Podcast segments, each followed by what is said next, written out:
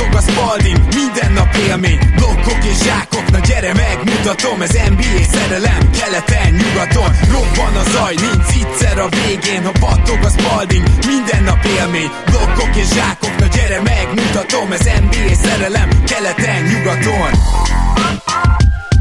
Hey jó! Szép jó napot kívánok mindenkinek, ez itt a Keleten-nyugaton podcast, én Rédai Gábor vagyok, és mint mindig most is itt van velem Zukály Zoltán. Szia Zoli! Álmosan, de töretlenül szia Gábor, sziasztok, örülök, hogy itt lehetek. És azért vagyunk most ilyen álmosak, mert egész nap alszunk, ugyanis este, hogyha még esetleg ma pénteken meghallgatjátok ezt az adást, akkor hajnali kettőtől is érdemes velünk tartani, ahol is ugye a Raptors fogadja a Bostont, és a YouTube csatornánkon fogjuk követni élő kommentárral ezt a mérkőzést. Ráadásul Gibárszki Marci is csatlakozik hozzánk a Dodo podcastből, és így azért lesz Boston Drucker is a mikrofonok mögött, úgyhogy ma hajnali kettőtől YouTube csatornánk, meg tudjátok keresni keleten-nyugaton, ugye nagy meglepetés ért titeket, ebbe biztos vagyok, hogy ez a neve, úgyhogy oda érdemes feliratkozni, és, és ott leszünk kettőtől, és reméljük, hogy ti is ott lesztek kettőtől, illetve a másik dolog pedig, hogy holnap a Dobutca 19-be érdemes ellátogatni, több mint 400 retro mez lesz a mezvásáron, természetesen új mezeket is lehet majd, meg hát mindenféléket tényleg, és nem is csak NBA egyébként, ha jól tudom, akkor NFL,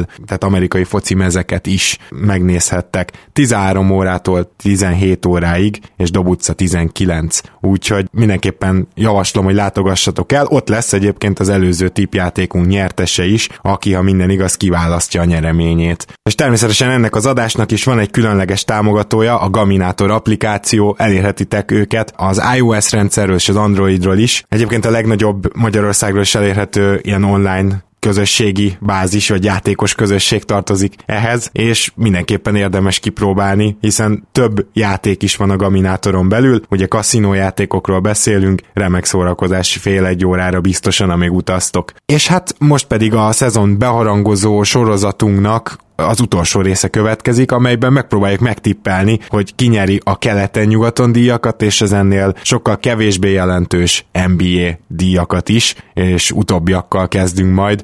Zoli, volt-e olyan díj, esetleg, amit nagyon-nagyon nehéz volt kiválasztani, vagy megtippelni, megjósolni? Az, az évedző díj, azt gondolom, hogy ilyen, azt minden évben elég nehéz megtippelni, bár van egy sejtésem, hogy, hogy ugyanarra az illetőre gondoltunk. Amikor, amikor valamelyik edzőcsapatot vált, és esetleg már az első szezonjában tud valami maradandót alkotni, amire spoiler alert nurse idén azt gondolom, hogy minden lehetősége meg lesz, azt azért eléggé szokták szeretni a szavazók, ha emlékezetem nem csal. Nem Úgy, csal.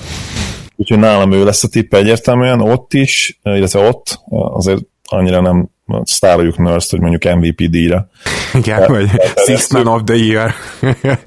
az MVP is én azt gondolom, hogy idén azért hát minimum három esélyes, és azért sokkal nehezebb megtippelni nyilván, mint, mint korábban nagyon sok évben, például amikor LeBron szinte egyedül dominálta ezt a díjat. Vagy amikor még Curry és Durant nem egy csapatba játszott. Igen, ahogy mindig mondani szoktuk, ők ugye egymására veszik el a szavazatokat, és ez nagyon összínsége idén se lesz másképp. Úgyhogy azt gondolom, hogy, hogy ezzel sem árulok zsákba macskát, hogy, hogy te sem és én sem közülük tippeltem meg a győztest, bár én egyébként gondolkodtam azért Stefan egy, egy rövid ideig, Uh-huh. Hát akkor én is elmondanám a Coach of the Year jelöltemet, mert hogy én arra tippelek, igen, teljesen igazad van, és hogyha Nurse mondjuk vagy 60-at nyer a raptors esetleg azzal megnyerik keletet, mind a kettő szerintem teljesen a realitások talajánál és lehetséges, akkor megkapja ezt a díjat, de mivel én úgy tippeltem, hogy a Boston egy győzelemmel többet szerez az idei alapszakaszban, azért akkor már ragaszkodva a tipjeimhez, én Elvin Gentryt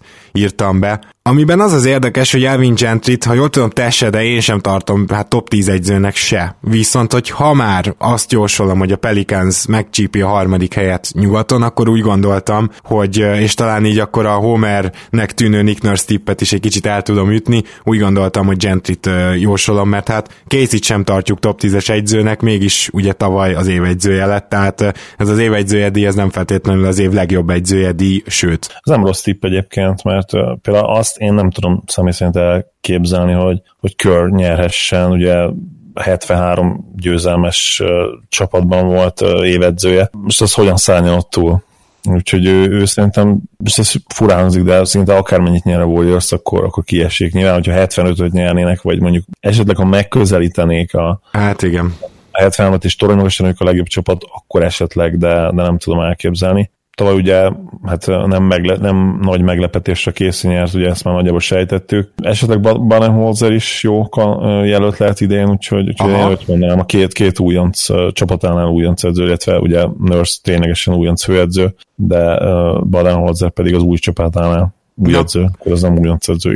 Igen csak kimásztál belőle, és hát az MVP díjra is akkor térjünk rá, mert hogy uh, nekem teljesen szorosan ezzel összefüggően Anthony Davis az, aki szerintem megnyeri, és ezt is ugye már korábban bemondtam, hogy ez is szeretném magam tartani, ami az azt jelent, ami azt illeti az első meccs elég meggyőző is volt, úgyhogy ez is segít némileg, és hát igazából Harden írtam még fel, akinél nem valószínű, hogy dupláz, de ha megint nagyon jó teljesítményt nyújt, akkor megint ott lesz a, a szavazatoknál elől, és én igazából még Lebront lehet, hogy itt Jániszt is fel lehetne írni. Egyrészt neki az első meccse ilyen meggyőző is volt, meg nem is, mert ugye brutál statokat hozott, de 8 labda eladással, és igazából nem játszott annyira jól, például védekezésben sem.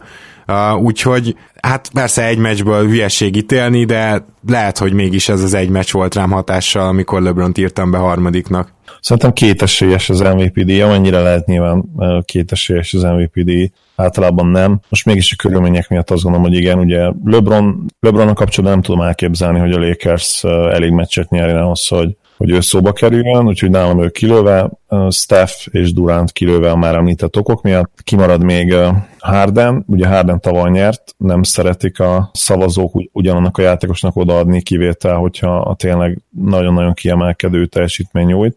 Mm, úgyhogy marad gyakorlatilag a két fiatal titán, akik ráadásul szerintem nagyon vonzó úgymond választások ezeknek a szakíróknak, szavazóknak, mert, mert oda szeretnék adni egy fiatal játékosnak is, egy 25 év körüli játékosnak, én azt gondolom. Igen, ez David így van. 23, úgyhogy szerintem köztük fog eldőlni a díj, és én is Davisra szavazok, mert statisztikailag azért valószínűleg kiemelkedőbb lesz, és Hát csapatmérleg pedig szerintem hasonló. A Pelicans jobb csapatnak érzem, de nehezebb konferenciába játszanak, úgyhogy én, én mind a két csapatot 50 győzelmek elejére várom valahová, és azt szerintem elég is lehet Davisnak ahhoz, hogy, hogy megnyerni az MVP-t ebben a szezonban legalábbis mindenképp. Hát ha már itt ekkora egyetértésben vagyunk, hát ha a Rookie of the Year-ben nem leszünk, megkérdezem akkor, hogy szerinted ki nyeri, illetve ki az, aki szóba kerülhet? Aiton, Luka és Young között vaciláltam, végül azért szavaztam Aitonra, mert azt gondolom, hogy, hogy ő a 20-10 közelébe is kerülhet, ugye már említettem ezt, és az az igazság, hogy sokkal nagyobb usage rate lesz majd szerintem, ezt és az igazság, hogy, hogy szerintem neki konzisztensen annyi dobóhelyzet majd jut majd, hogy, hogy tudja is abszolválni ezt, ezeket a hihetetlen statokat, vagy legalábbis közel kerülni hozzá. Ugye Lukának eleve meg kell osztani a ball handling felelősséget Dennis Smith Jr.-ral, és Carlisle nagyon szereti megadni a lehetőséget mindenkinek, nem véletlen, hogy, hogy Wesley Matthews is gyakorlatilag szinte, szinte ball handling feladatokat kap időről időre, ami, ami hát... Örültök neki, mi? Igen, az egész Mavs szurkolói társadalmat fűti, és itt a fűti, a fűti alatt negatív érzelmekre gondolok, ugyanis a Twitter is, a Twitter szféra is a Dani belinkelte, azt hiszem, meg van bolondulva miatt. A preseasonben is ez volt most is, mindegy, ez egy külön sztori. És ugye ott van José Barja is, aki, aki szintén azért rengeteget pumpálja labdát, nagyon sokat van nála. Kyle megadja lehetőséget Bransonnak is, most is már az első meccse játszott 10 plusz percet, úgyhogy egyszerűen nem lesz elég lehetősége szerintem Lukának. Az első szezonja inkább ilyen ebből a szempontból kicsit inkonzisztens lesz, szerintem lehet, hogy lesznek olyan meccsek, ahol ilyen 6-8 dobóhelyzete lesz, illetve lehet, hogy olyan meccsek is lesznek, amikor ilyen 25 percet fog játszani, annak ellenére, hogy nem lesz falt problémája. Úgyhogy emiatt én Aiton mondom. Szerintem egy picivel nagyobb esély már egy nyeri, mint arra, hogy Luka, és Young nálam azért ilyen, ilyen distant harmadik. Szerintem ő, ő nem lesz konzisztens annyira játékban és, és hatékonyságban, hogy odaérjen. Hát igen, sajnos itt sem tudok nagyon mást mondani, mint te. Annyi kiegészítéssel, hogy engem annyira durván meggyőzött az első meccsen Bamba, és nem létezik, hogy ne cseréljék el ezek után Vucevicet már nem az egy meccs után, hanem hogy tényleg ilyen formában van, ilyen, ilyen játékosnak tűnik, hatalmas potenciállal, hogy, hogy én, én azért felírtam őt is, de abszolút nálam is egyébként Aiton a befutó. Akkor nézzük a Defensive Player of the Year-t. Ez is elég egyértelműnek tűnik. Nyilván azért Embiidben meg Kawai-ban lehet bízni, de hogyha Gober lehozza csak a tavalyi szezont, a jazz a tavalyi védekezést, akkor itt nem lesz pardon. Igen, és ráadásul az évvédője díjat ellentétben az MVP-vel nagyon szívesen adják oda ugyanannak a játékosnak zsinórban. Akár háromszor is, ugye Mutambo is, ha emlékszem, triplázni tudott, Ben Wallace is triplázni tudott. Kawai duplázni. Igen, Dwight, Dwight is szerintem minimum duplázott, de az is lehet, hogy ő is triplázott, úgyhogy ott, ott nem szoktak szívbajosok lenni. Pont emiatt mondom, illetve nyilván azért, mert elképesztően jó védő, és egy elképesztően jó rendszerben, egy elképesztően jó edző alatt, egy elképesztően jó edző keze alatt dolgozik, Rudy Gobert.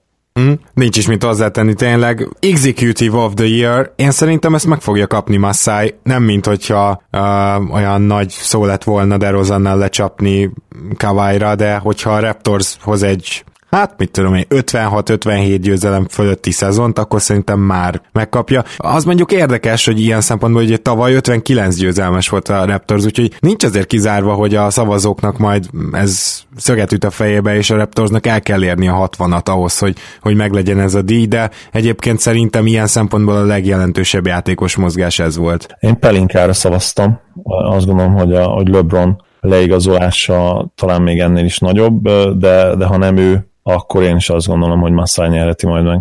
Igen, csak ahhoz a Lakersnek tényleg zajt kell csinálnia, hogy szépen tükörfordítsam az amerikai kifejezést, de egyébként nyilvánvaló, tehát a legjelentősebb játékos mozgás ilyen szempontból igen, LeBron, az teljesen egyértelmű, csak tényleg, hogyha mit tudom, egy 44 győzelemmel befejezik a szezont, akkor nem hiszem, hogy Pelinka ezért kap egy Executive of the Year-t. Vagy nem tudom, hogy itt a csapat mérleg mennyire befolyásolja a szavazást, szerintem azért nem annyira, mint a többi díjnál.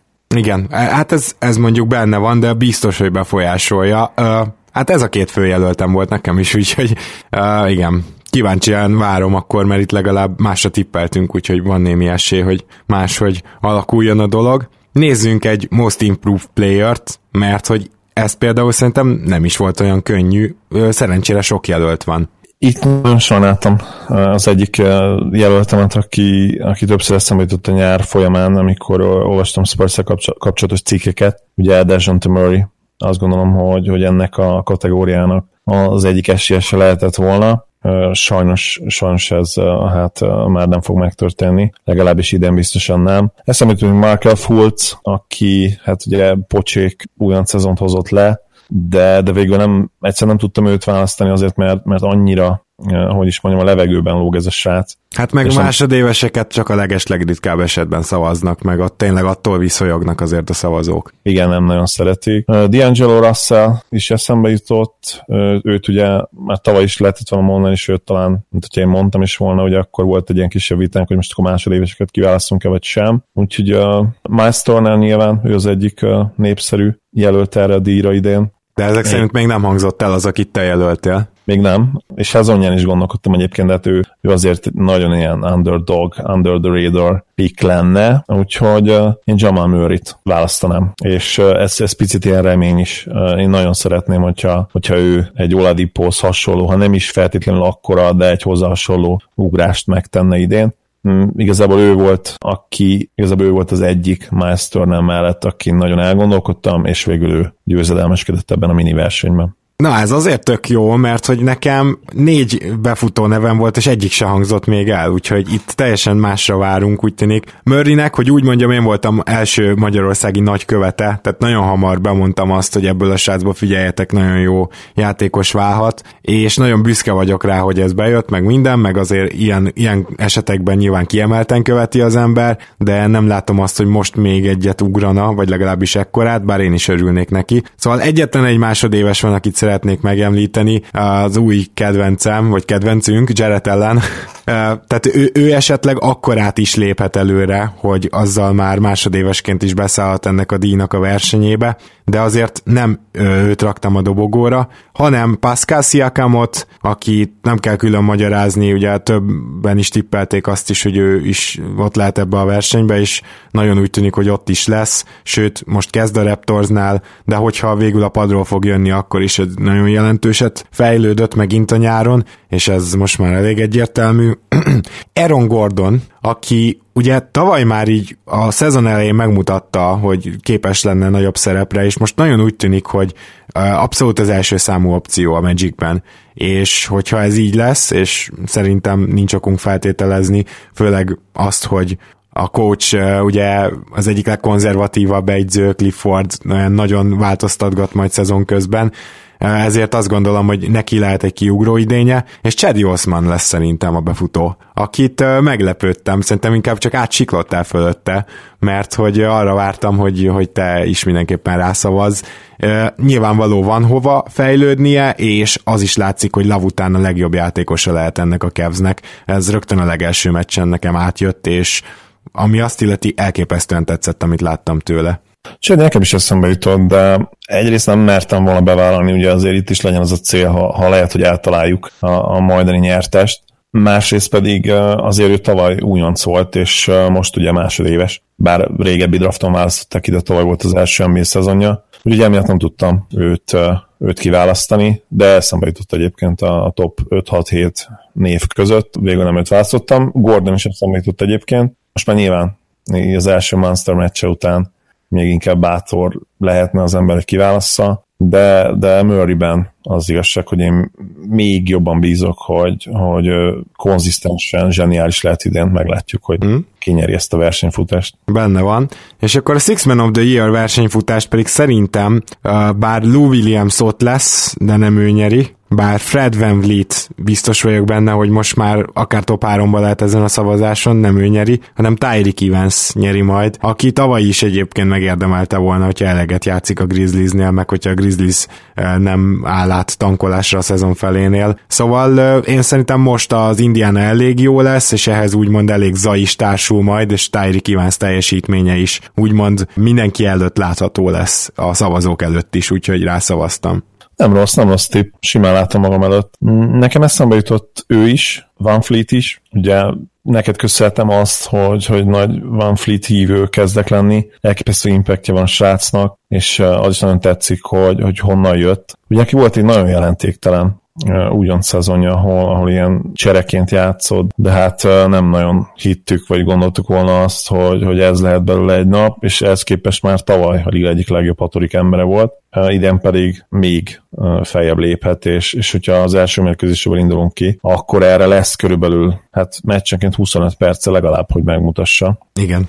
Ugye a closing, closing line-upban is elég gyakran szerepelt már tavaly is, és ez gyaníthatóan idén is így lesz. Igen, és bár, bár undersized az a, az a backcourt, hogyha ott van mellettük Kawai például, és ott van mellettük Green is, akár egy small ball line-upban, és Siakam az ötös poszton, akkor már is megváltozik ugye a leányzó fekvése, mert Rommát cserélheti magát a Raptors, és és bár alacsony Larry és, és Van Fleet is, mind a ketten rohadt erősek, és nem nagyon fogják tudni betolni őket a nagyobb játékosok se, vagy legalábbis nem fogják tudni olyan gyorsan betolni, hogy ne tudjon segíteni a két uh, póznak való Kawai és, és Siakam, úgyhogy nagyon érdekes lesz. Ezt egyébként már ma éjjel is várom majd, hogy, hogy lássuk majd, mert ez a line bizony a Celticsnek az alacsonyabb ötösei ellen iszonyú hatékony lehetne. Meglátjuk, hogy, hogy mit húz Nurse és mit húz eh, Stevens. Nagyon érdekes lesz ennyire a szezon elején egy ekkora rangodó. Na de visszatérve a eh, mostani témánkhoz, Carmelo Anthony gondolkodtam, eh, de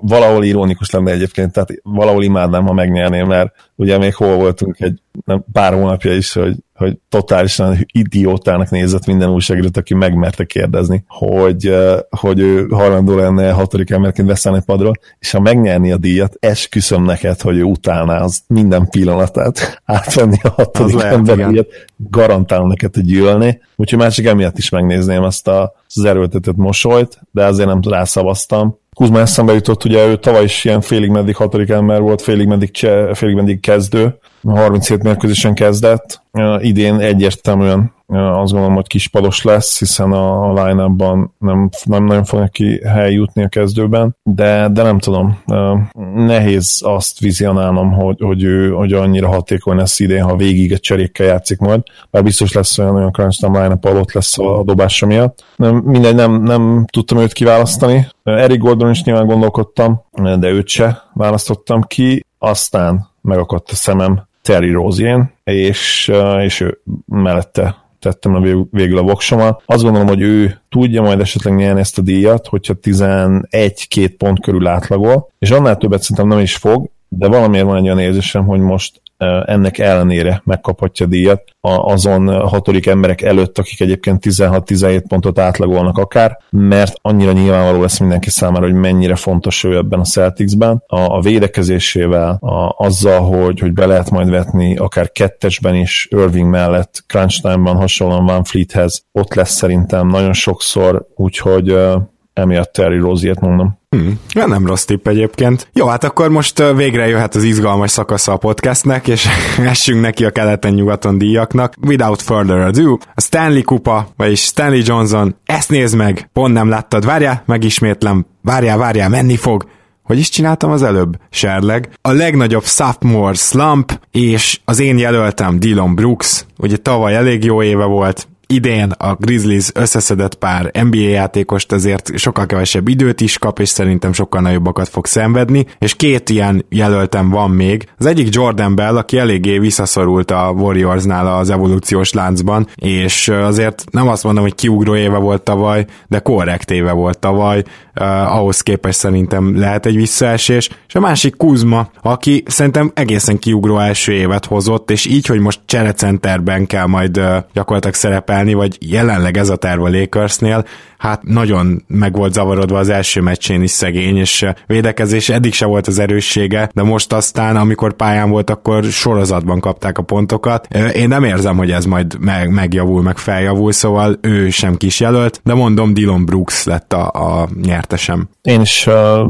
Kuzmában gondolkodtam, majd, hogy nem kis választottam, aztán eszembe jutott egy olyan jelölt, aki akivel kapcsolatban nem szeretném, nagyon nem szeretném, hogy megnyerje ezt a díjat, idézőjelesen megnyerje, de, de ez a szezon kezdet, ez pont úgy kezdődött neki, ami, ami esetleg egy olyan szenvedős szezonra rásegítheti, felfektetheti őt erre a síkra, hogy ilyen művészén fogalmazzak. Lehet, hogy nem volt művész, inkább hülyeség, de mindegy. Az Lori Markanen, mert neki nagyon-nagyon jó újonc szezonja volt, úgyhogy eleve olyan játékosokat kerestem, akik az újonc szezonjukban nagyon jók voltak, és ugye most ő sérüléssel kezdi ezt az évet, és ráadásul egy olyan buszba kell majd visszatérnie, ahol én azt várom, hogy a kémia borzasztó legyen Parker és Lavine miatt, és egy nagyon-nagyon jó portiszt várok. Ugye én őt mindig dicsérni szoktam, és mindig elrontam a nevét. Műhelytitok, most is elrontottam, de ki lesz vágva. szóval én, én őt mindig dicsérem, és nagyon-nagyon jó szezont várok tőle, ami akár kis ellentétet is szülhetne majd ott, bár ugye ő Markanennel együtt azért fel lehet a pályán. Hát igen, azt teszem hozzá, hogy például rögtön az első meccse is pontosan olyan volt Portisnak, mint a, amiért nem lehet őt egyszerűen se nagyon-nagyon belelkesülni érte, se, se pedig mondjuk nagyon szídni, tehát hogy úgy jól ment az elején, így sültek a dobások, közben védekezésben egészen tragikus volt, de valami félelmetesen rossz, amikor, amikor tényleg minden támadásba várod, hogy hogy kapnak rajta pontot, csak amivel a busznál van még két ilyen játékos általában a pályán, ezért na mindegy, tényleg hát ez a Bulls védekezés, én nem tudom, hogy ezt mi menti meg, komolyan. Mondtam, hogy ugye a bottom five tippeknél, hogy a suns együtt a legrosszabb, nem, clear cut winner lesz a Bulls tényleg, a, annyira rossz lesz a védekezésük, na mindegy, és mondjuk ezért bízom Markanembe egy picit, de egyébként logikus és jó gondolat volt, amit mondtál. Ja, majd meglátjuk, hogy, hogy hogy tud egyáltalán visszatérni. A, akkor a második díj, azt kérlek vezess be te, ugye jön a Trust the Process díjunk. A második díjunk a Trust the Process. Most még csak szorulásom van, de várja, még az erőködéstől Super Saiyan-né változó kupa. Olyan első vagy másodéves játékosokat keresünk, akik még nem igazán jók, de már látjuk, hogy, hogy mitől, és talán azt is, hogy mikor lesznek irgalmatlanul jó. Embiid ugye tavaly sem ért már, de hát ugye nála láttuk abban a rövid újon cépben, hogy miért is lesz majd rohadt jó, és hát rohadt jó is lett ez az a díj, és akkor uh, mielőtt találom az én jelöltemet, kérlek vezest fel te a tieidet. Hát én végül is Jonathan Isaac-et jelöltem meg, én már tavaly is őt jelöltem, csak tavaly annyit volt sérült, hogy ezt a jelölésemet nem tudta honorálni, és uh, aztán végül ugye nem ő kapta a díjat, de egyébként, ha most lesz egy egészséges szezonja, akkor sem hiszem, hogy itt majd nem tudom, ilyen 15 pontos teljesítményekről szól, de az biztos, hogy már látni fogjuk rajta azt, amit mindannyian várunk, hogy, hogy belőle majd egyszer előjön egy ilyen egészen elképesztő állat, már ami ugye fizikailag már megvan most, de azért az, hogy ő emellé tud valamennyire dobni, labdát kezelni, szóval olyan dolgok ezek, amikből egy elég egészen elit játékos jöhet ki. Azért természetesen hoztam két rukit is, ugye erre a díjra egy klasszikus jelölt Kevin Knox, aki a legnyersebb tehetség, és hát ez gyakorlatilag a nyers tehetségek díja, úgyhogy őt is felírtam, de most még nem vagyok róla meggyőződve, hogy mi az, amit így meglátok benne, vagy megpillantok benne. Lehet, hogy Nilikina ába előbb fogom ezt megpillantani New Yorkban, úgyhogy nem biztos, hogy Nax olyan jó jelölt, de azért felírtam, és Shai Gorgeous Alexandert hoztam még, aki ugye őről sokan mondták azt, hogy akár a 8, top 8-ba is elmehetett volna, hogy nagy tehetség, viszont a Clippersbe esélye sem lesz szerintem megmutatni, hogy mennyire jó, viszont a felvillanásaiból egyértelműen látni fogjuk, úgyhogy szerintem ő lehet, hogy még jobb jelölt, mint az első kettő, de Isaac az, akit most így bedobnék leginkább. Uh, gondolatolvasó vagy sájjal kapcsolatban, én se voltam sáj. Igen. Gondolított. És mi a hmm. helyzet Rudival, Rudy gay kapcsolatban? Na jó, oké. Okay. Térjünk vissza. Most nem esik le, de... Nem létezik, hogy nem esik le. Nem, igen, jó, nem, nem, nem voltam ki nem voltam gay kiválasztani, ugye ráadásul az is vicces, mert angolban a gay az, az jelent így kb. mindent, hogy te hülye vagy, vagy milyen hülyeség, és ugye lehet arra is mondani, hogy this is gay. Na, én kicsit csaltam egyébként ennél a kategóriánál, vagy legalábbis én úgy érzem, hogy csaltam, és szerintem a, sikerült kiválasztanom az egyik legjobb jelöltet, ez pedig Bogdan Bogdanovics, aki hát technikailag szofomor lesz, ja. és akiről tavaly láttuk, hogy, hogy mennyire jó lehet, és akitől idén azt várom, hogy stabilan olyan 15 pont környékén átlagoljon. Hát az viszont már ki is veszi talán ebből a díjból, nem? 15 pontos játékosra már nem a jövő nagy tehetségét látott, hanem az már jelen nagy tehetsége. Talán, de mondjuk én, én őt tőle a maxot, azt én borderline osztának uh, oh. várom, azért még pedig, mert ő jelen pillanatban is egy egyértelműen jobb játékos, mint Gallinari vagy Fournier, és Gallinarinak volt egy 19 pontos 60%-os TS szezonja, Fourniernek volt most már back-to-back 17 pontos szezonja, 54-55, meg azt hiszem 55 és 57 százalékos TS-sel, és az igazság, hogy objektíven Bogdanovics tehetségesebb jobb játékos, mint bármelyikük. Na erre kíváncsi leszek, mert akkor tényleg nagy elvárásokkal kell majd erre a díjra tekinteni, hogyha tényleg ő nyeri. De hát sacramento nem tudunk semmit, meg lehet, hogy ők se, majd ezzel a témával még szeretnék foglalkozni az egyik díjnál, azt gondolom, hogy te is, és akkor jöjjön a Marvin Williams, spagettit fogok enni, anélkül, hogy lezabálnám a ruhám, díj, a tehetség, akitől mindig várjuk a kiugrás, de sose történik meg, tehát magyarán ki az, akit idén írunk majd fel az örök tehetség listába. Ugye tavaly Wiggins jelölted, és ez egy egészen elképesztően jó jelölés volt, úgyhogy én is megpróbáltam inkább azért több éves játékost idehozni, és a, akire nem biztos, hogy ez ráillik, mert leginkább a Most Improved Playernek várják, de Miles Turnert jelölöm vagy hát tippelem, ugye így mondhatom, mert sem a preseasonben, sem az első meccsén nem győzött meg, hogy ő most megint akkor átfejlődött, és hogyha ő megint hoz egy nagyjából stagnáló szezont, akkor ő egyértelműen erre a díjra esélyes, sőt, akkor szerintem meg is kapja. Nagyon jó pick, az igazság, hogy nagyon jó pick, most kicsit bánom, hogy nem őt választottam ki, mert szerintem zseniális pick lett volna erre a díjra. Én, én sajnos, és itt remélem, hogy pozitív jinx is lesz, Dennis Smith Jr.-t hozom. Valahogy, valahogy vele kapcsolatban érzem azt, hogy, és most Dani lehet, hogy utálni fog, hogy benne nincs meg egyszerűen a kosárlabda IQ, tehát hiába földön túli atléta, hiába javult talán a jumper, bár ebből, ebből ugye az első mérkőzésen semmit nem láttunk. Egyszerűen nincs meg nála szerintem az a kosárlabda IQ, a fején belül az a tudás, ami, ami kell ahhoz, hogy, hogy ő tudja használni mindazt a hihetetlen adottságot, ami neki van. Mondjuk ilyen szempontból nem sok jobb helyen lehetne, mint Dallas, és pont ebben is Kárlájban bízhattok. Igen, plusz egyébként talán az is segített neki, hogy, hogy Doncsics és, és Dörk mellett kupálódhat. Uh, nyilván még egy szezon Dörkkel az is nagyon fontos lesz, hiába más poszt. Uh, Dörk, uh, Lukának azért valószínűleg többet tud Dörk segíteni, hiszen, hiszen Doncsics erőcsatárként kezdte. Vicces, de bárját is simán ide lehetne hozni, mert neki az iq az nagyon-nagyon rendben van, a játék IQ-ja.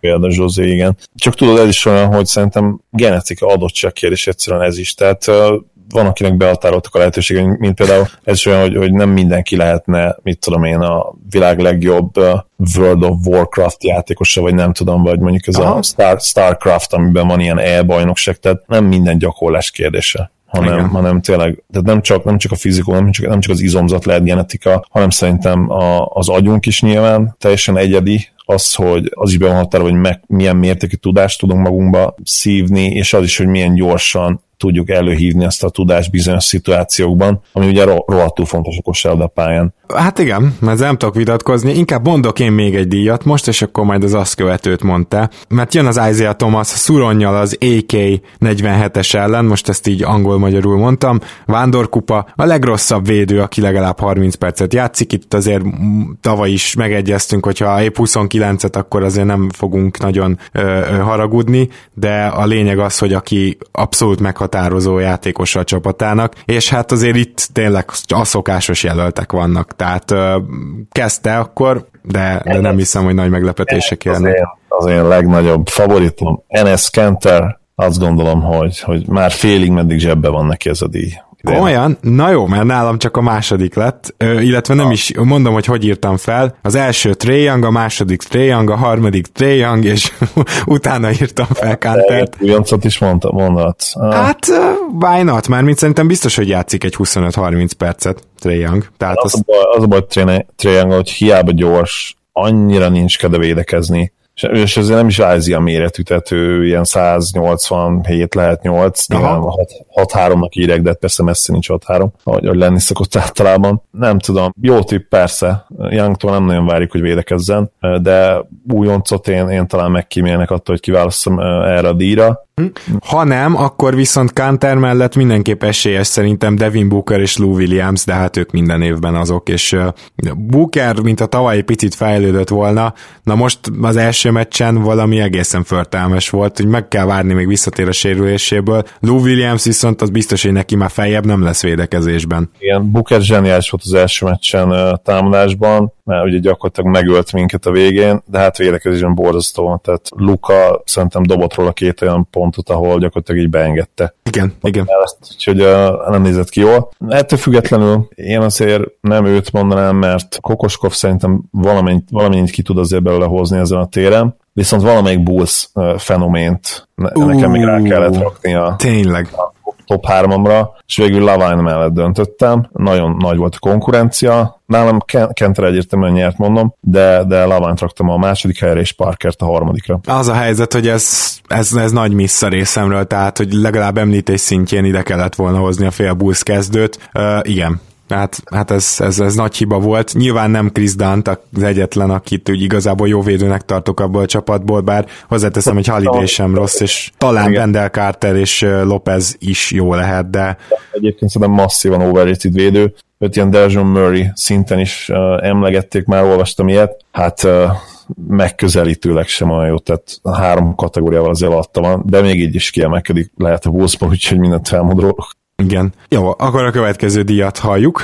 Igen, a következő díj az a Kawhi Leonard. Ha azt hitted, ez valami? Esznész Pajti Serleg, a, a legjobb sophomore szezon. És az igazság, hogy itt is csaltam, szerintem van egy toronymagos esélyes. Nyilván. Aki nem nagyon fair ide venni, de hát ugye Ben Simmonsról hát, beszélünk. E, de, de nem, nem tudsz mit csinálni, mert esetleg Mitchell vagy Tatum ugyanúgy beírható ide, hogy hát ha valami nagy évük lesz, de hát Simmonsnak tényleg a kezében van a csapat, tehát hogy Mitchellnek és Tatumnak nem lesz annyi labda a kezébe, hogy ezzel bárhogy versenyezzen. Szerintem ott lehet, mert ő azért egy 25 pontot szerintem fog átlagolni. Kicsoda? Mitchell. Ó, oh, igen, igen. Pontot átlagolni, főleg abban a rendszerben, ugye hát ő, ő az első számú scorer, még ha nem is a legjobb játékos, ugye ezt tudjuk, hogy az, az inkább Gobert.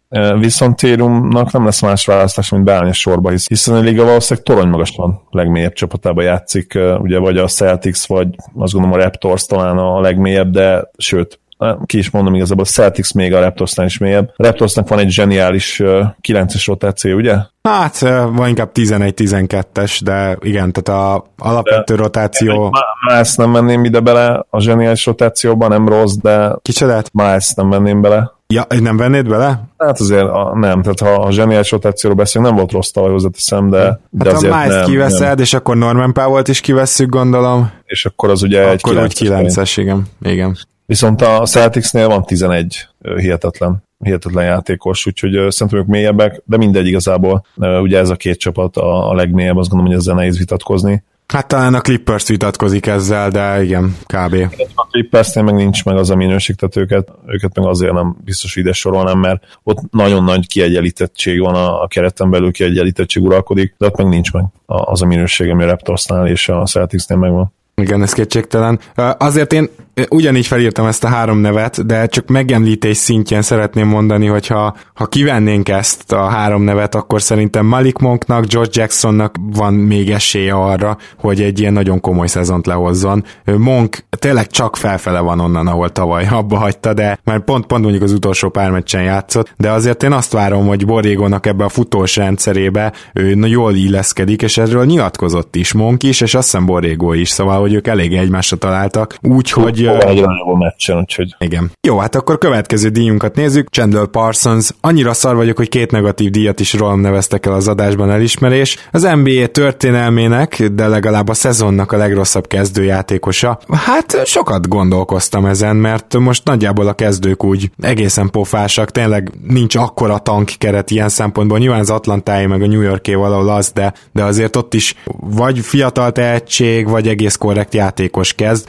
Talán kivéve Lance Thomas, akit én tökre szeretek, csak nem biztos, hogy lesz nála sokkal rosszabb kezdőjátékos. Aztán Damien Jones-t is felírtam a Warriors kezdőcenterét, és Stanley Johnson-t, és végül utóbbi mellett döntöttem, még akkor is, ha most ugye sérült, ő nyilván kezdeni fog, minden eddigi jel azt mutatja, hogy ő és Reggie Bullock kezden, kezd majd Detroitban, úgyhogy végül Stanley Johnson-t jelöltem. Nem tudom, hogy ez az első közös találatunk, de Szintén? nem volt már, de én is őt, én is őt választottam, Stanley Johnson. Nézegettem a, az ötösöket. Az igazság, hogy, hogy ahogy mondtad, nem nagyon van olyan játékos, aki nekem nagyon kilógott volna. Én Lance Thomas játéket nagyon szeretem. Nyilván a újoncot ugye nem nagyon érdemes választani, én azt gondolom, tehát ott azért lehet egy-két betli erősen, de aki konzisztensen kezdeni fog, és, és tényleg, hát ha például statisztikailag megnézed, nem feltétlenül érted, hogy miért, az, az azt gondolom, hogy Stanley Johnson lesz. Annyira, hogy lehet, hogy majd uh, a padra száműzi kézi, és akkor ki is esik ebből a versenyből. És akkor a következő díjunk, a Will Barton. Ha megbecsültelek volna, talán még együtt lennénk baseball sapka, az a játékos, aki csapatot vált, és rájön az egész világ, hogy amúgy jó. Én itt megkérdezem tőled, hogy Danny Green kvalifikálhat két uh, gyengébb szezon után? Gondolkoztam rajta, és uh, teljesen ilyen kicsit ketté voltam tépve, mert nagyon szívesen jelölném, de azért tőle már láttuk, hogy milyen jó játékos egyszer, és Igen. szóval az inkább valamilyen redemption díjnak kellene lenni, hogy így visszatér. Jó, jó. akkor az én pickem Sam Decker, ami, ami egy fantasy pick, és szó szerint fantasy pick, sőt átvitt értelemben is, és még annál is átvittebb értelemben is, mert, mert ugye az én fantasy csapatomban is van, meg egy fantasy pick, mert ugye hát ez egy fantázia, hogy ő lesz az, meg konkrétan mhm. fantasy pick, úgyhogy. Hát én nálam ő nem szerepel, pedig ez egy nagyon jó ötlet, viszont nálam van egy rakatjátékos, aki szerepel, úgyhogy én végig söpörnék a listán. Igen, csak én itt ne, tök nehezen találtam játékosokat. Na, jó, akkor szuper, szerintem tetszeni fognak. Nick Stauskas, és nem csak az első meccse miatt, de szerintem... Nem, az... de azért, azért benne legyél őszinte. Ó, ö, benne van, de azért már az előszezonban is látszott, hogy kap majd lehetőséget. Aztán felírtam Nerlens Noelt, akinek mondjuk tényleg volt egy egész korrekt szezonja Philadelphiába, szóval ezzel a logikával őt is ki lehetne húzni. Mário Hazonja szerintem ő nagyon ide kívánkozhat. Pick, nagyon jó pick, igen. Jó, James Ennis, aki azért már kezdenek megbecsülni, de most azért kezdő lesz a Houstonban, 20 pár percet fog játszani, úgyhogy uh, itt van a lehetősége 29 évesen, hogy megmutassa, hogy ő tényleg az a 3 játékos, akire minden csapatnak szüksége van. És shoutout D'Antoninak, hogy, hogy megmerte húzni ezt a dolgot. Én nem, nem hittem volna, hogy lesz, lesz hát, vére pucájában pedig neki az is szokott lenni vére pucában, úgyhogy lehet, hogy én voltam előítéletekkel teli. Igen, meg ugye én mondtam is neked, hogy ezt azért lenyilatkozták, most nyilván attól még megváltozhat, de azért várható volt innentől már talán. Két Atlanta Connection Mike Muscala és Alex Len, ugye Len most megy majd kezd, kezdeni, amíg Deadmond nem, vissza nem tér, és ő most váltott csapatot, de, de Len nem olyan jó tip, mint Mike Muscala, mert amikor ő most visszatér a Filibe, akkor szerintem nagyon sokan látni fogják, hogy például az a shooting, amit ő behoz, meg az a spacing, az mit jelentett a Filinek, és a győztesen pedig Ryan Anderson, aki ő rá is mondta, hogy... Rajta, rajta gondolkodtam, de nem, nem tudom. Szerintem pont, pont azért fogja. ki őt is, mert volt egy nagyon gyenge meccse. E, igazad van, de szerintem annyira imádni fogja Kokoskov rendszere Anderson, hogy szóval ez egy match made in heaven, és ezért gondolom azt, hogy hozzáteszem, hogyha én elutasítottam neked az el, első tippedet úgymond, akkor én most a saját tippemet is el kell, hogy utasítsam, mert Ryan Andersonnak már kiváló szezonjai voltak. Uh, volt 20 pontos szezonja. Azért mondom, hogy borderline all vagy all szezon, szintű szezonjai voltak, úgyhogy lehet, hogy akkor megmaradok vagy Muszkalánál, vagy Hezonjánál. Akkor akkor szerintem Muszkalára fogok szavazni ennél a díjnál, aztán majd meglátjuk év végén, hogy mi sül ki belőle. Következő díjunkat bekonferálom. Ez a Chandler Parsons, annyira használhatatlan vagyok, hogy Zolit és Gábort még egy poén erejéig sem tudtam megihletni, hűtőmágnes, de az a fajta, amelyik már kezdi végleg megadni magát, és állandóan leesik, majd amikor lehajolsz érte, még a derekad is kimegy. Az NBA legrosszabb szerződéséről beszélünk, most, hogy dengéket kivásárolták, meg ugye Noát, most azért Viszont no, no, nem vásárolták ki, pont egyébként számít megkérdeztem hogy emiatt is. Ja, és még végül a... még nem vásárolták ki? Azt hiszem úgy van, hogy stretchelték, tehát gyakorlatilag az mindig egy pocsék szerződés, úgyhogy uh-huh. nálam spoiler, spoiler alert, pont emiatt ő is nyert. Hát, hogyha stretchelték, akkor már azért nem annyira az szerződés, úgymond. Még így is nagyon szar. Noah, Noah szerződés annyira szar. Mert hogy én szerintem most a mozgó szerződés ilyen szempontból rosszabb, hogyha belegondolsz, mert még két év van hátra, és abszolút nem fog egy percet se játszani Orlandóban. Most mostanival együtt, nem? Igen, Két év. igen, igen, igen. Hát azért ez nem olyan hosszú szerintem, annál azért találnánk rosszabb szerződést, nem? Aminek még három év van most, mostantól. Hát olyat nem. Hát ugye 2016-ban, de leg, leginkább 10. Hát igen, Wesley Matthews ugye korábban elég jól lehet, hogy már lejár, úgyhogy most már nem lehet mondani. Igen. Még ugye Parsons tartozik ide, mert neki két éve van, hát elég gyanús, hogy jövőre belép abba a player optionbe, illetve ugye Margasolt csak így felírtam, és Gordon Haywardot is, mind a kettőnél nagyon-nagyon szomorú lennék, csak, csak egy nagyon kis esély mind a kettőnél van. Haywardnak az, hogy soha nem tér vissza ahhoz a formája, amit mi keresnénk most. Nem, nincs, nincs arra esély, nem, nem, igen, de most ezt hozzáteszem, hogy csak is azért merülhet fel egyáltalán, mert ő viszont 32 milliót keres évente, tehát ahhoz azért tényleg jó formába kell majd visszajönnie. Margasol pedig egészen brutálisan rosszul nézett ki az előszezonban is, és most az első meccsen is, és ő is valami 26-ot keres, tehát hogy itt a, azért a pénz miatt is megemlítem őket, hogy ő, ő náluk egy visszaesés, az azért hát, is problémás. Van még? Gasolnak még kettő, Haywardnak még három. Aha. Hát figyelj, igen, említés szinten. Amúgy mind a kettően drukkolunk, hogy ez ne jöjjön össze, csak meg akartam említeni, hogy van rá némi. Jokic Durant, GM-ként nekünk ég az, a bőr az arcunkon, hogy csak ennyit fizetünk ajándékosár. Az NBA legjobb szerződése, azt beszéltük, hogy a rukikat meg a másodéveseket egy kicsit hagyjuk ki ebből, úgyhogy én innentől két nagy jelöltem van, az egyik Chris Middleton, a másik Anthony Davis. Hát, te Van Fleet-et is mondod. Mm, hát figyelj, azért igen, mondhatnánk, de Middletonnak az a 12 millió, vagy mennyi, amennyit keres, hát az... Igen, igen, nem, nem is jó nyert egyébként, de én Van Fleet-et oda vettem, mert azért most hát tényleg azt várjuk tőle, hogy a liga egyik legjobb hatodik ember legyen, és hát Impactbe már tavaly is, ha jól tudom. Hát már a szavazásokon is azt hiszem top 5-be volt tavaly is, tehát hogy azért ezt észrevették a... Impactbe az egész ligában top 20-ba lett volna? Igen, hát a Real Plus Minus-ba 20 lett, vagy 19 az egész nyilván, ligába. Nyilván azt az, hogy csinyán kell bánni, ugye mert nem játszott, azt hiszem csak 23 perc környékén, vagy 24? Hát ilyesmi, 24-25. De mindegy, szóval azért ő, ő egy borzasztóan erős szerződés jelen pillanatban, de természetesen nálam is Middleton nyert, azért az utolsó évét ennek a szerződésnek még, még ilyen szempontból is honorálni kell nekünk.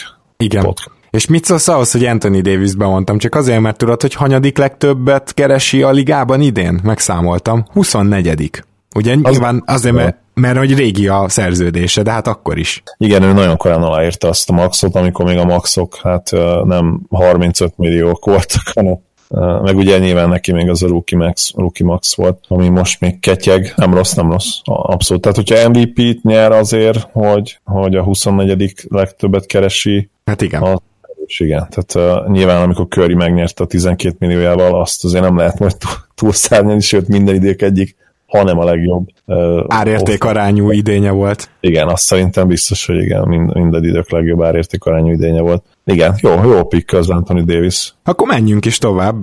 Zali egyik kedvenc díjunk.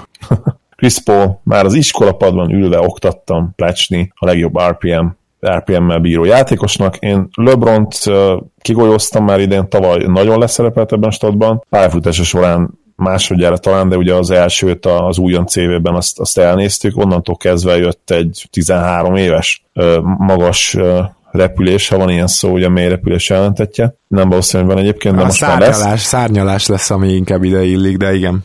Szárnyalás az jobb lesz, igen. Szóval jött egy majdnem másfél évtizedes szárnyalás, amelynek során én azt gondolom, hogy hát minden idők legjobb 10 plusz éves RPM-ét abszolválta, ha csak nem Chris Paul tette ezt ugyanazon idő alatt. Tehát, nem hogy... LeBron Chris Paul jobb volt ebben, bár meg kell nézni. Van egyébként ilyen azt hiszem 15 vagy 16 uh, éves RPM, aminek el is mentettem, bookmarkoltam a linkjét, de majd még átnézem, mert azt hiszem, hogy még nincsenek benne olyan adatok, amik igazán relevánsra tenni.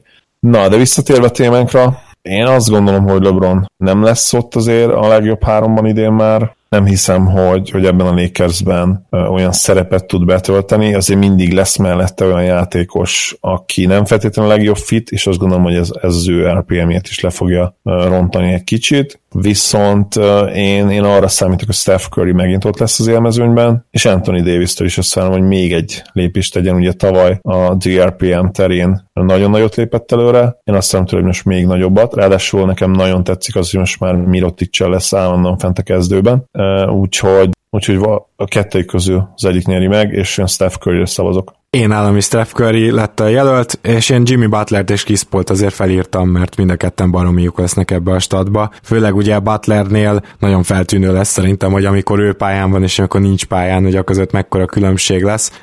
És hát aki még megtehet egy ilyen lépést, aki védekezésben már, már egészen brutális ilyen szempontból az Embiid nál a támadásban, hogyha megérkezik a megfelelő számú plus-minus, akkor, akkor ő is odaérhet, de nálam is most Curry nyert, és különösen azért is, mert szerintem megint lesz egy 10-15 meccs, amit kiül, valószínűleg látni is fogjuk azt, hogy mit jelent ez a Warriorsnak. A, hát az egyik kedvenc díjam szintén a Rolly Massimino That Escalated Quickly emlékérem. Ugye Rolliról azt kell tudni, hogy kinevezték a Netsz edzőjének, és a sajtótájékoztatón már nem jelent meg, tehát leghamarabb kirúgott edzőnek jár ez a díjunk, és hát ugye itt szerintem összesen kettő jelölt van reálisan, főleg most, hogy Melont meghosszabbította a Denver teljesen érthetetlen módon, hogy miért nem lehetett ezzel egy hónapot várni, azt soha senki nem fogja tudni nekem megmagyarázni, de én szinte biztos vagyok benne, hogy GB Bickerstaff lesz a befutónk, de azért Dave Jörgert is felírtam, ugye Jörger és a Sacramento vezetősége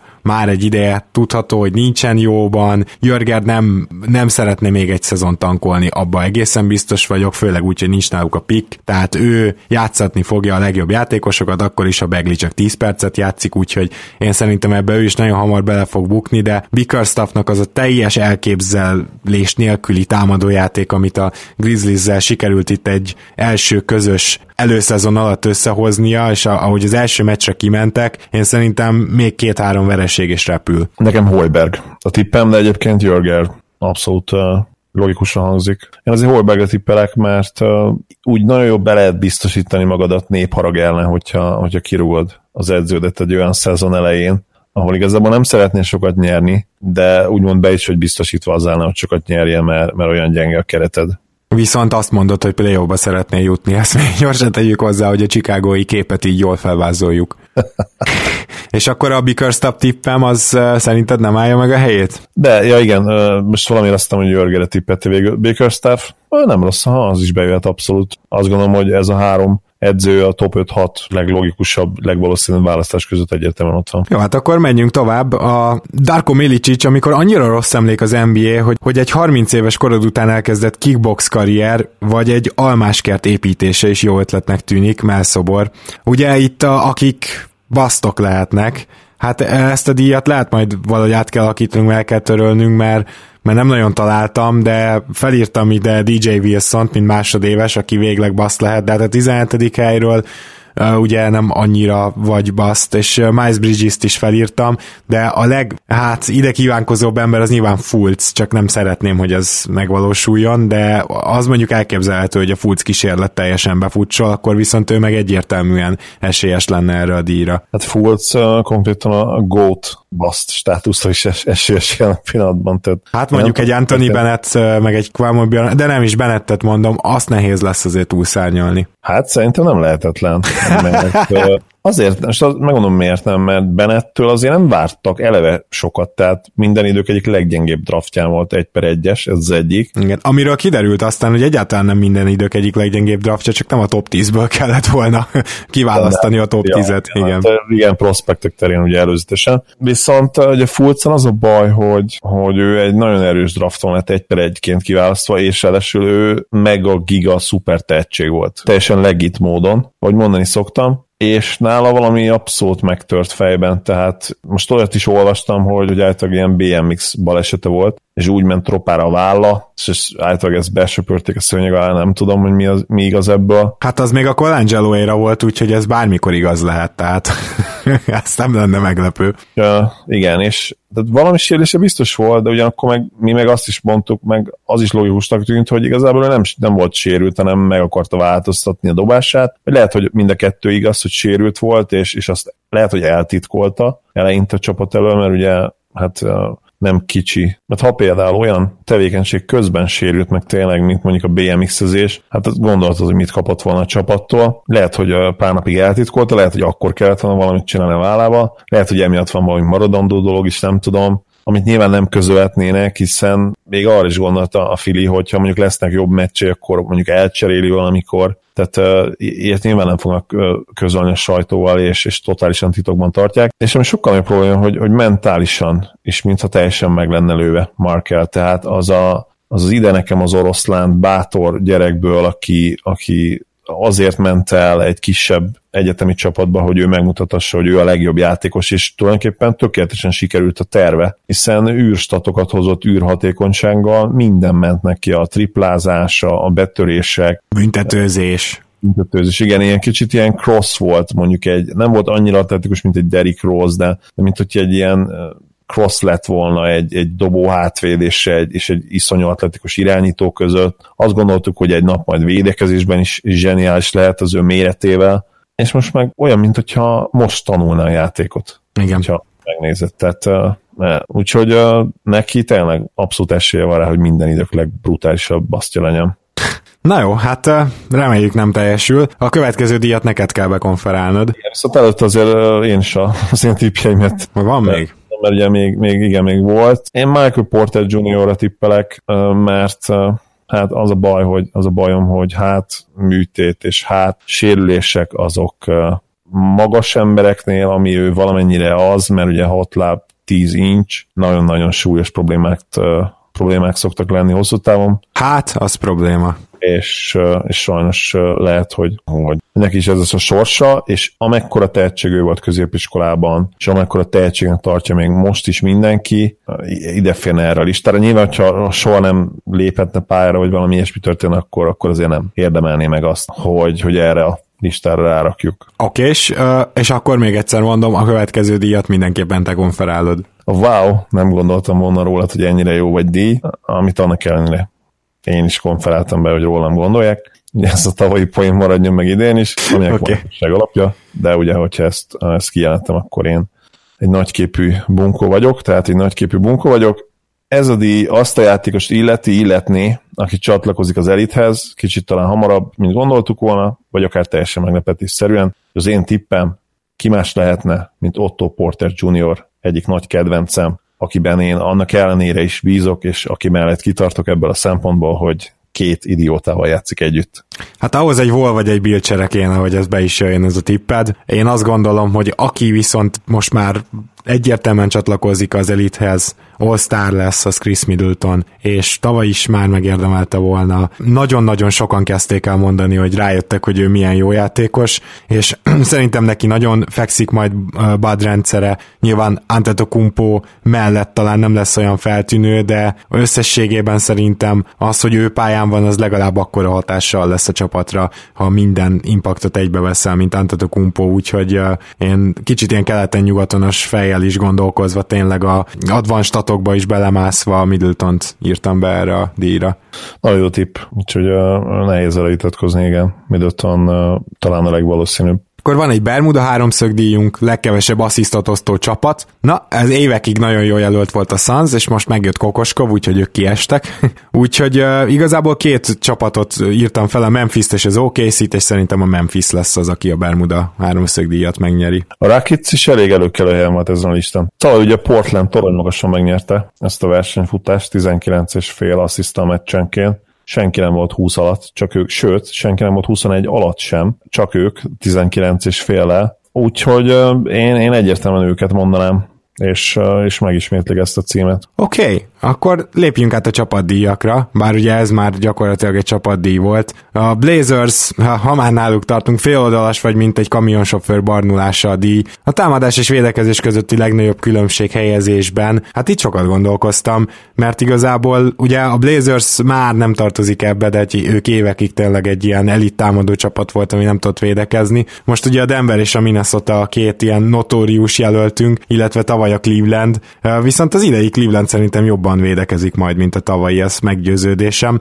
A Denver, azt, azon gondolkoztam, hogy ha tényleg harmadikak lesznek, ahogy jósoltuk, azt hiszem mind a ketten támadásban, akkor azért még mindig jelölt, mert be kéne jönni az első húszba, hogy, hogy, hogy ne ők legyenek a díjnyertesei, illetve a Minnesota is szerintem még szintén mindig jelölt, illetve a Chicago, amelyik szerintem tök utolsó lesz védekezésben, és veled ellentétben azt gondolom, hogy van esélyük támadásba bekerülni akár a legjobb 15-be, de az már mondjuk a leges legjobb es- esetőség. Végül is a Denver mellett döntöttem. Nekem itt valamiért eszembe jutott az én mavericks akik ha jól emlékszem, tavaly ilyen 16. hely környéken voltak védekezésben, tehát nem volt annyira rossz, a csapat, viszont támadásban nagyon rosszak voltak. Én valahogy azt várom, hogy idén a támadás nagyon jó legyen, viszont a védekezés az, az visszaessen. Még a 16. helyről is. A támadást én ilyen top 10-be várom, akár 8. helyen is, viszont a védekezés azt olyan 20, hát minimum 24-25. helyre. Úgyhogy meglátjuk, hogy, hogy ez igaz lehet-e. Ennek ellenére nem a Mavericks-et választottam, a Minnesota nyert így végül nálam. Azt várom, hogy Butler azért el legyen cserélve belátható időn belül, és, és akkor a védekezésük megint utolsó helyek egyikére zuhatna. Egyébként tavaly Butlerre is azt hiszem 25. hely környéken voltak, úgyhogy, úgyhogy itt azért lehetne az ő impactjét is megkérdőjelezni akár védekezés szempontjából. Viszont a támadás én azt gondolom, hogy, hogy az, az, az egészen jó a mininél ugye tavaly is, ha jól emlékszem, negyedikek voltak. Jól emlékszel, még tényleg negyedikek voltak tavaly, ez nagy meglepetés volt azért, főleg azzal a Igen, nyilván a Butler is, igen. de azért főleg Towns, én azt gondolom, aki hát támadásban egészen hihetetlenül domináns, bár ugye Pocsékó kezdte a szezon. Nem egyébként, amikor Butler játszott, akkor jobbak voltak támadásban is, tehát egyértelműen Butlernek ott is volt szerepe, hogy negyedik helyig feltolta. Nekünk terén igen, azért erőső. Még ha dobásra emlékszem, is annyira mennek itt tavaly, ami a triplát illeti például. Az az előtti szezonja sokkal jobb volt, ha nem csak az emlékezetem. Szóval igen, a mini. A mini azért erős tipp az utóbbi években. Mondom nekem ilyen, ilyen megérzés és ilyen meglepetés pick a Mavericks-em akiktől én, én védekezésben mindenképpen visszaesést és támadásban javulást várok, és egyébként az első meccs az nagyjából ebbe az irányba is ment el. Ha már beszéltünk a Timberwolvesról, a Timberwolves jó lesz, jó lesz, jó lesz, nem lett jó plakett. A legnagyobb pofára esés az elvárásokhoz képest. Kíváncsi vagyok a jelölteidre, de amúgy lehet, hogy itt nagyon hasonló csapatokat mondunk. Igen, megmondom őszintén, hogy, hogy én itt egy ilyen meglepetés piket fogok mondani, és le foglak döbben, döbbenteni ezzel a, ezzel a válaszsal.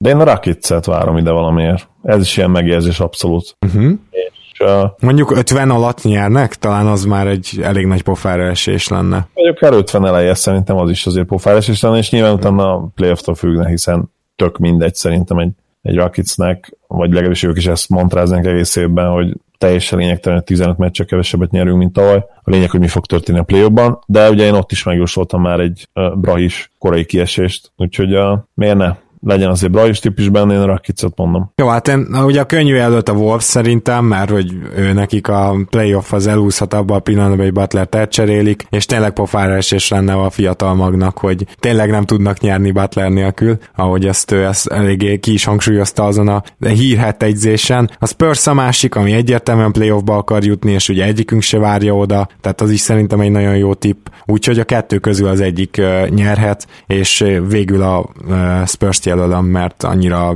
biztosan úgy érzem, hogy nem jutnak playoffba. Érdekes, mert a Spurs nekem meg, bár nem őket választottam ki a következő kategóriában. Ó, ez... igen, igen, igen, nálam is azért biztosítékként szerepel Popovics, akkor mondjuk is be. Igen. Mond, mondjad, mondjad. Rendben. A következő kategóriánk az a szarból várat, Párizsiból pedig kerítés fogunk építeni edző oklevél. A csapat, amiben sokkal többet hoz ki az edző, mint gondolnád, gondolnánk és akkor kíváncsi vagyok, hogy itt kit választottál, mert ezek szerint akkor nem a spurs aki Tarcsiba volt. Így van, a másik Tarcsi csapat ilyen szempontból a New Orleans Pelicans és Gentry, mert hogy bennük van egy kiugrás lehetősége is, de Borrego és a Charlotte Hornets a legjobb tippem, úgyhogy egyértelműen rájuk szavaznék, aztán majd kiderül, hogy igazam lette. Nem rossz, nem rossz tipp. Én szemeztem egy, egy ideig a Mavericks-emmel is, de de valamiért most az utóbbi napokban nyilván az első meccs, ugye ilyenkor mindig túlreagál az ember egy meccs alapján minden, azért, azért megkérdőjelezze bennem dolgokat, nyilván nem ilyen kezdésre számítottam hogy nem túl acélos csapat ellen, több bár fejlődést vártam, és, és aztán lehet, hogy végül kiderül majd, hogy, hogy a Suns igazából akár egy tíz mérkőzéssel is fejlődött, de én végül, én ide a Nuggets-et választottam, és még pedig azért, mert két dolog, ugye azt szerintem senki nem várja, hogy elit csapat lesz a Nuggetsből, és pontosan azonokból kifolyólag, hogy Melon az edző. Viszont én úgy gondolkodtam, kicsit optimistán nyilván, mert nagyon kedvelem ezt a csapatot, és egyébként a, bevallottam, hogy az első draftjának a, a tippeldénknek, ott 56 győzelmet írtam a melléjük, aztán ugye levittem ezt 50 ezt a számot, mert hát valonnan el kellett vennem győzelmeket, és ők azért erre egy nagyon jó, eh, hogy is mondjam, választás voltak. De most itt akkor mégis azt mondom, hogy Melon szerintem ránk cáfol, és sokkal jobban összerakja annál a nuggets mint amire számítanánk, a védekezés is jobb lesz, és pont amiatt, mert hogy ugye belőle alapban nem nézünk ki sokat, szerintem egy egész jó választásnak mm. eredményezni ezt a nuggets -et. Hát igen, én nem vagyok velük kapcsolatban ennyire bizakodó, és pont ugye Melon miatt. Akkor menjünk egy fokkal tovább. A Phoenix Suns túl jók vagyunk ahhoz, hogy jók legyünk bronzkupa. A csapat, amelyik fölül teljesít, hogy aztán ne jusson playoffba. Ugye a Sunsnak ez a 48 győzelmes szezonjára emlékezünk ezzel, amivel 9 lett nyugaton talán 2013-ba. És hát nálam a San Antonio Spurs és a Brooklyn volt a két jelölt. Én szerintem a Spurs a sokáig playoff helyen állhat akár, de ugyanúgy el fognak fogyni, mint tavaly is, csak ezzel ki is csúsznak majd a playoffból, úgyhogy a Spurs nyert, de a Brooklyn is egy jó esélyes, szerintem jók lehetnek. Mondjuk az rám cáfol mindenképpen, hogy pont agyon vannak sérülve itt az idény elején, és ez lehet, hogy az ellentétét, ellentétét mutatja, de én azt gondolom, hogy még így is playoff közelbe lehetnek jó sokáig, úgyhogy mint B jelölt ők jöttek, de amúgy a Spurs a legnagyobb esélyesem. Nem, a Brooklyn Nets nyert, úgyhogy én abszolút tőlük várom ezt, ezt a teljesítményt leginkább és aki még eszembe jutott, az, az egy picit ilyen meglepetés csapat lenne, de az, az Orlando Magic gárdája. Azért róluk nem tudom elképzelni, hogy, hogy olyan nagyon sokáig playoff lennének, bár keleten minden elképzelhető egyébként, mert ott talán már ilyen, nem tudom, 40 győzelemmel esetleg be lehet majd jutni idén. Hát én 39-re vártam a Hornets-et, mint utolsó bejutó, úgyhogy én még annál is lejjebb várom most igen, talán akkor még az is összejött, és, és arra a Magic, nem tudom, hogyha minden összejön, mondjuk esetleg Mobamba, és tényleg ilyen instant impact játékos lesz, akár a padról, akár kezdőként később Fournier esetleg még jobb szezon tud futni, mint tavaly, akkor, akkor lehet, hogy benne lehet ez. Jó, hát akkor robogjunk is tovább. Egyébként a Magic az tetszik, szerintem, szerintem kifejezetten jó tipp. Emlékszel a 67-68-as 29 győzelmes playoff Bullsra? Ugye a lejárt kupon olyan PO-ba jutó csapat, amelyikre nem számítottál. Na, én szerintem ilyen nem lesz. Most nehezen látom én is magam előtt, hogy lesz ilyen gárda. Nyilván a Mavericks az, az mindig ilyen homer pick nekem. Aha, mert, hát az az lenne egyértelműen azért, azon titokban te is meglepődnél, nem? Ja, ez nem csak titokban, hát hatalmas, hatalmas meglepetés lenne azért is, mert mert nyugaton nem, nem lesz elég. Nem, hogy 39 győzelem, de lehet, hogy 45 sem. Úgyhogy annál többet meg tényleg nem nézek ki a Mavericksből, ez a nagyon maximum, hogy éppen, hogy picit talán 50% fölé megyünk, de még igazából az se. Tehát amit én várok azért, az reálisan, hogyha átgondolom, akkor ilyen 40, 40-42-es mérleg, vagy 38-44-es valahogy így. Tehát én azt gondolom, hogy, hogy a, a pikkünk az egyértelműen a, a Hawksnál landol majd meglátjuk, hogyha, hogyha nem, ha nem a Mavs, akkor talán a Grizzlies, mert, vagy nem tudom, ezen a ponton... Az abszolút meglepő lenne, igen. Bár ha, ha leváltják Bickerstaffot három meccsen belül, és jön Stackhouse, akkor talán annyira nem, de egyértelműen azért a Grizzlies erre a díjra jól jelölt. Talán most már eljutottunk arra pontra, hogy, hogy a Grizzliesről már nem gondoljuk, hogy play jut. Tavaly egyébként ez nem így volt még hozzáteszem. Tehát, de hát nem véletlenül, mert azért amikor a Gasol Conley kettős egészséges volt a múltban, akkor azért ők nagyon erősek voltak, de, de ez a Gasol ugye, ahogy mondtad is, már nagyon nem az a Gasol, és Hát Kalinak még van esélye amúgy, hogy visszatérjen a korábbi formájához, de ez se egy-két meccs alatt fog bekövetkezni. Így van, igen, és, és azért az a forma sem feltétlenül volt egy, egy top 10 játékos formája, bár szerintem a legeslegjobb Conley egy rövid ideig szerintem olyan top 15-ös játékos. Igen, az... igen, a körül volt. A legeslegjobb Conley az top 15, top 20-as volt. Ez, ez egyébként nem csak mi gondoljuk így, hanem az ilyen akkor kijött top 20-as, meg top 100-as listák is így gondolták. Bledsoe seglenyomatát tartalmazó tornapat következik, a legpofátlanabbul tankoló csapat. Hát én azt gondolom, hogy a New Yorkot és az Atlantát nehéz lesz ebben megverni, és azért szavazok a New Yorkra, mert az Atlanta nem igazán tud pofátlanul tankolni, mert már szinte csak fiatalja van. A New York viszont majd még kiültetheti Kantert, későn hozhatja vissza, vagy nem hozhatja vissza Porzingis, tehát ott olyan kis titkos lehetőségeik vannak erre a pofátlan tankolásra, hogy szerintem megnyerik ezt a díjat. Tetszik, tetszik ez a pick, és, és abszolút pikkek, és én is a Knicks mellett tettem a voksomat. Kentert szerintem Rommá fogják játszatni, ami a fantasy tulajdonosainak hihetetlen jó érzés lesz, a csapat azon szurkolóinak pedig akik, akik hát győzelmeket szeretnének, nekik nem, viszont azoknak, akik elbetűket szeretnének látni, nekik nagyon, úgyhogy... Igen, lehet, hogy nem is kell kiültetni ahhoz, hogy veszítsen a csapat, ez jogos valahol. Szerintem nem, szerintem nem kellett kiültetni ahhoz. Én a Hinki díja megpróbáltuk, most próbáljuk meg kicsit kevésbé megpróbálni, hogy kevesebb megpróbáltatás legyen, vagyis a csapat, amelyiket idén közben szétkapnak. A Memphisnek nagyon jó esélye van erre, tavaly is jó esély volt szerintem, így, hogy Gasol lejáró, így lehet, hogy még valamire talán megpróbálják elcserélni, és hát van még azért jelölt, de őket már nem igazán szétkapják, tehát a Cavs és az Orlandot is felírtam, ugye Vucevic és Kevin Love miatt, hogyha esetleg úgy alakul a szezon, de szerintem a Memphis a legnagyobb jelölt. Igen, szerintem is a Memphis az nem csak a legnagyobb, de az egyetlen olyan jelölt, ahol ilyen fire sale lehet, mert tényleg gondolhatják azt, hogy oké, okay, van egy JJ Jank, akkor legyen mellé egy RG Barrett is, és, és még Mike Conleyért szerezünk egy, egy lottery picket, ha lehetséges, mondjuk egy, egy ilyen 10 és 15 közötti lottery picket, ami talán nem lenne lehetetlen egyébként. Hát, hogyha visszatér a formája, akkor nem, és mondom, azért ő, ő nem 34 éves, mint Gazol, szóval azért erre még van némi esély, és ő neki nem is szakadt az Achilles, ez is fontos, tehát ugyan Achilles sérülés Hol volt. zseniális Conley? A Philadelphia-ban. Ú, de mondjuk Conley egy pár helyre zseniális lenne lenne, hogyha egy picit ennél jobban dob, mint az első meccsen tette.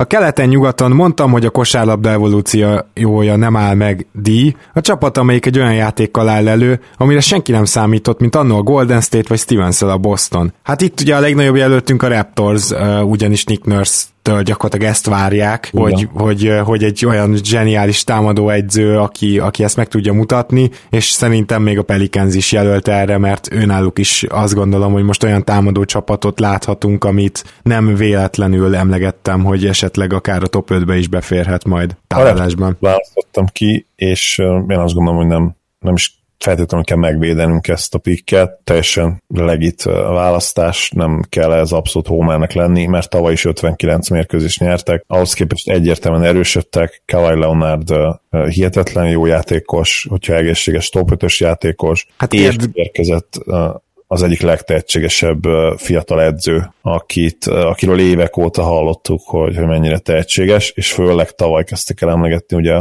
amikor a, a Raptors is átállt erre a a tripla heavy játékra. Kokoskod bár nem annyira fiatal, de, de má, ő a másik ilyen nagy újító, aki, aki szóba jöhetne. Az nagyon jó tipp. Azt sajnálom is, hogy nem írtam fel, igen. Én azt gondolom, hogy, hogy ő támadásban, ugye a Phoenix tavaly támadásban és védekezésben is borzasztó volt. Védekezés azért az, az nehezebb lesz, bár Aiton hozzáteszem, hogy ugye féltettük a, a, ligától vagy a ligát Aitontól. Mind a kettő igaz egyébként, mert igen, fél, igen, igen, fél, igen.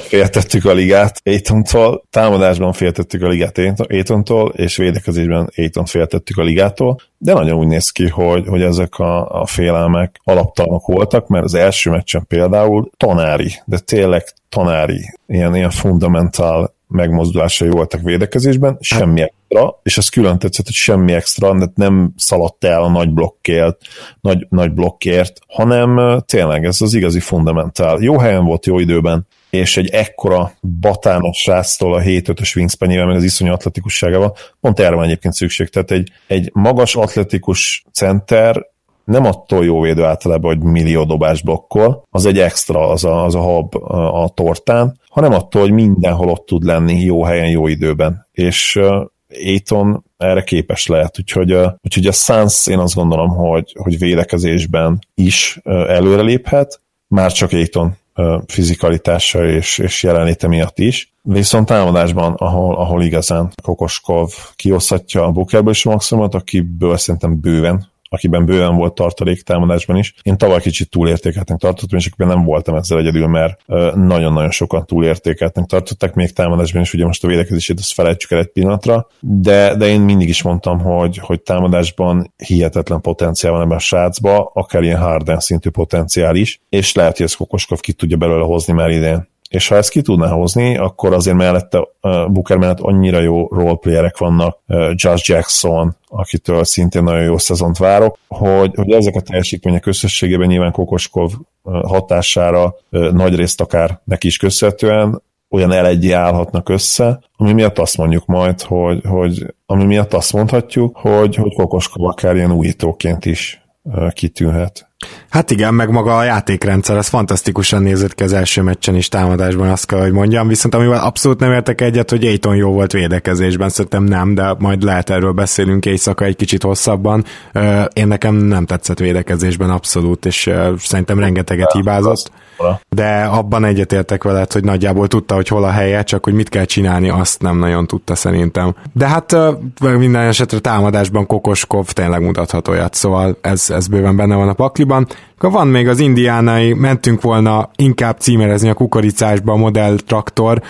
A csapat, amelyik a legértelmetlenebbül lesz 9 tizedék a konferenciájában. Itt nyilván olyan csapatról beszélünk, aminek már rég tankolnia kellett volna, de nem tankolt. És szerintem ilyen idén nem lesz hogyha lesz mégis, akkor az gyaníthatóan az Orlandó, mert vagy a Brooklyn. Tehát, hogy ez a kettő még rá lehet fogni, mert ugye mind a kettőnek ott van a draft pickje, mind a kettőre simán ráfér még egy nagyon tehetséges fiatal, de különösen a Brooklyn alapból is van olyan jó szerintem, hogy megpróbálja.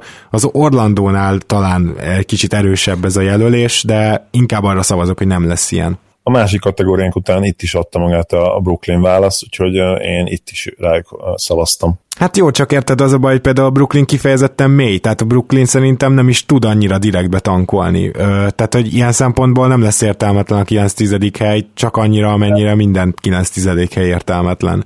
Az a baj, hogy végre náluk van a píkjük, és most kellene hmm. maximalizálni végre, hogy, hogy Há, nem, igen. nem munkába dolgoznak. Tehát akkor szét is lehetne kapni, el lehetne cserélni mondjuk D'Angelo Russell-t, Demari Carroll, tehát ebben mondjuk van ráció. Inkább Demari Carroll, én azt gondolom. Russell tavaly legalábbis még nem volt nagyon impact játékos, bár ugye Carroll sem feltétlenül, de ugye neki volt egy ilyen bounce back éve a, a pocsék utolsó Raptor szél után, ha jól emlékszem, ahol, ahol tényleg vállalhatatlanul játszott. Persze nagyon egységesek, de ugyanakkor azért újoncoknak is nagy szerep lesz, és tehetségesnek viszont abszolút nem tehetségesek. Jó, ez így nem igaz talán, azért Dinvidi nagyon jó, ugye a te kedvencedről, Jared Allenről nem is beszélve. És Kárs Levert tehát is mindenképpen megemlíteném, aki nagyon durván kezdi ezt az előszezon meg szezon, szerintem ő nagyon jó lesz. Igen, ő is azért tehetséges, viszont azért azt kijelenthetjük, hogy egyik sem, egyikük sem franchise játékos, és egy ilyenre azért nagy szükség lenne a, a Netsnél. Más kérdés, hogy, hogy Marx ezt, ezt a játékost egyértelműen nem a draftról szeretné megszerezni, hanem jövő nyáron a, a szabad piacon. És utolsó díjunk pedig a Trailblazer Pelican Dr. Videttu díj, Ugye két csapat, amelyik az elmúlt években folyamatosan sérülésekkel küzdött, szerencsére tavaly már egyik se, de azért ezekre a sorozatokra említe, emlékezünk ezzel. A Vinettu pedig természetesen az indián temető részt próbálja jelképezni, ahol még a kórház is temetőre épült, reméljük senki, én azt gondolom, hogy nem merek itt tippelni, de a Heat nem kezdte jól ezt a szezont ilyen szempontból, hogy finoman fogalmazzunk, úgyhogy sajnos, ha valaki, akkor lehet, hogy a Heat lesz ez a nagyon sérült csapat. Vagy a Spurs, ugye ők már most hatalmas előnye vezetik ilyen a pillanatban szerintem ezt a listát, de én is abban bízom, hogy, hogy nem kell róluk még beszélni, mert ott már lehet, hogy akkor megnyernék a, a díjat, vagy elszaladnának vele legalábbis, hogyha ha még egy kezdő hosszabb sérüléssel kidőlne. Hát igen, ugye eddig, eddig náluk egy kezdő kidőlt hosszabb sérüléssel. A hitnél egyébként ugye kisebb sérülések vannak, ilyen egy-két hónaposak, de abból azért van egy pár, meg ugye Netsz is így kezdte sajnos a szezont, hogy van egy pár sérültjük, úgyhogy reméljük, hogy ők visszajönnek, és akkor nem lesz ilyen csapat. Igen, uh, hát egy Grizzlies meg nyilván eszébe jutott az embernek. Meg egy Clippers. igen. Igen. Ott azért vannak jelöltek. Na, hát akkor reméljük, hogy nagyon élveztétek itt a szezon beharangozó négy adásos ilyen kis extravaganzánkat, és természetesen jövő hétfőn már jövünk overreaction-nel. Lesz egy csapat, amelyiknek a jövő héten nem is újra felvesszük, de úgymond kicsit mégis az off-season értékelését uh, újra megcsináljuk uh, bizonyos körülmények miatt, ezt még nem szeretném lelőni, illetve természetesen majd a következő hetekben már egy-két olyan résszel is előjövünk, amit ígértünk korábban, egyes játékosoknak a karrierjei, közeledünk a hónap vége felé, jó, az nem igaz, még a közepe van, de azért a mailbaget azt most már a patronosok izzítsák, már kaptunk kérdéseket, úgyhogy már van egy pár, de jöhetnek az újabbak, biztos felmerül felmerül majd bennetek meg annyi, meg annyi kérdés itt a szezon kezdettel kapcsolatban, úgyhogy majd azt se felejtsétek el, és hát akkor hétfőn találkozunk, illetve ma hajnali kettőkor a Raptors Bostonon. Zoli, köszönöm szépen, hogy itt voltál ma is. Én köszönöm a lehetőséget, mint mindig. Örülök, hogy itt lehettem. Csodálatos, hogy elkezdődött végre a szezon. Remélem, hogy az én csapatom kicsivel jobban folytatja, mint ahogy elkezdte, és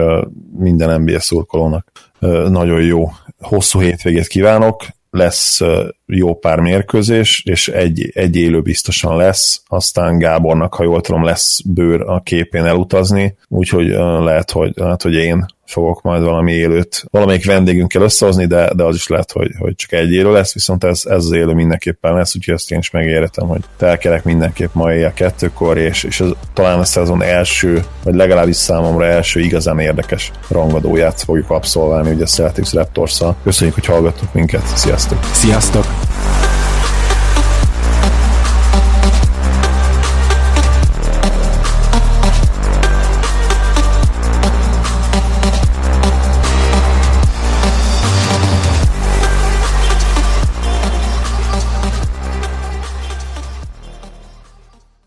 Ha más podcastekre is kíváncsi vagy, hallgassd meg a Béton műsor ajánlóját. El tudod képzelni, hogy a podcastet, amit éppen most hallgattál, fél év múlva már a mesterséges intelligencia generálja? Mi sem. De ha érdekel, eljött már a gépek lázadása. Hallgass bele az Embertelen podcastbe. Orsós Lajos vagyok, a műsor házigazdája. Egyelőre még élőben. Egyelőre. Fedezzük fel együtt, hogyan ismerkedik, randizik, mesél és vitatkozik Betty és Péter, két teljesen mesterséges intelligencia. Lajos, a podcast címét mond még egyszer, Léci. Oké. Okay. Embertelen podcast. Ez a műsor a Béton közösség tagja.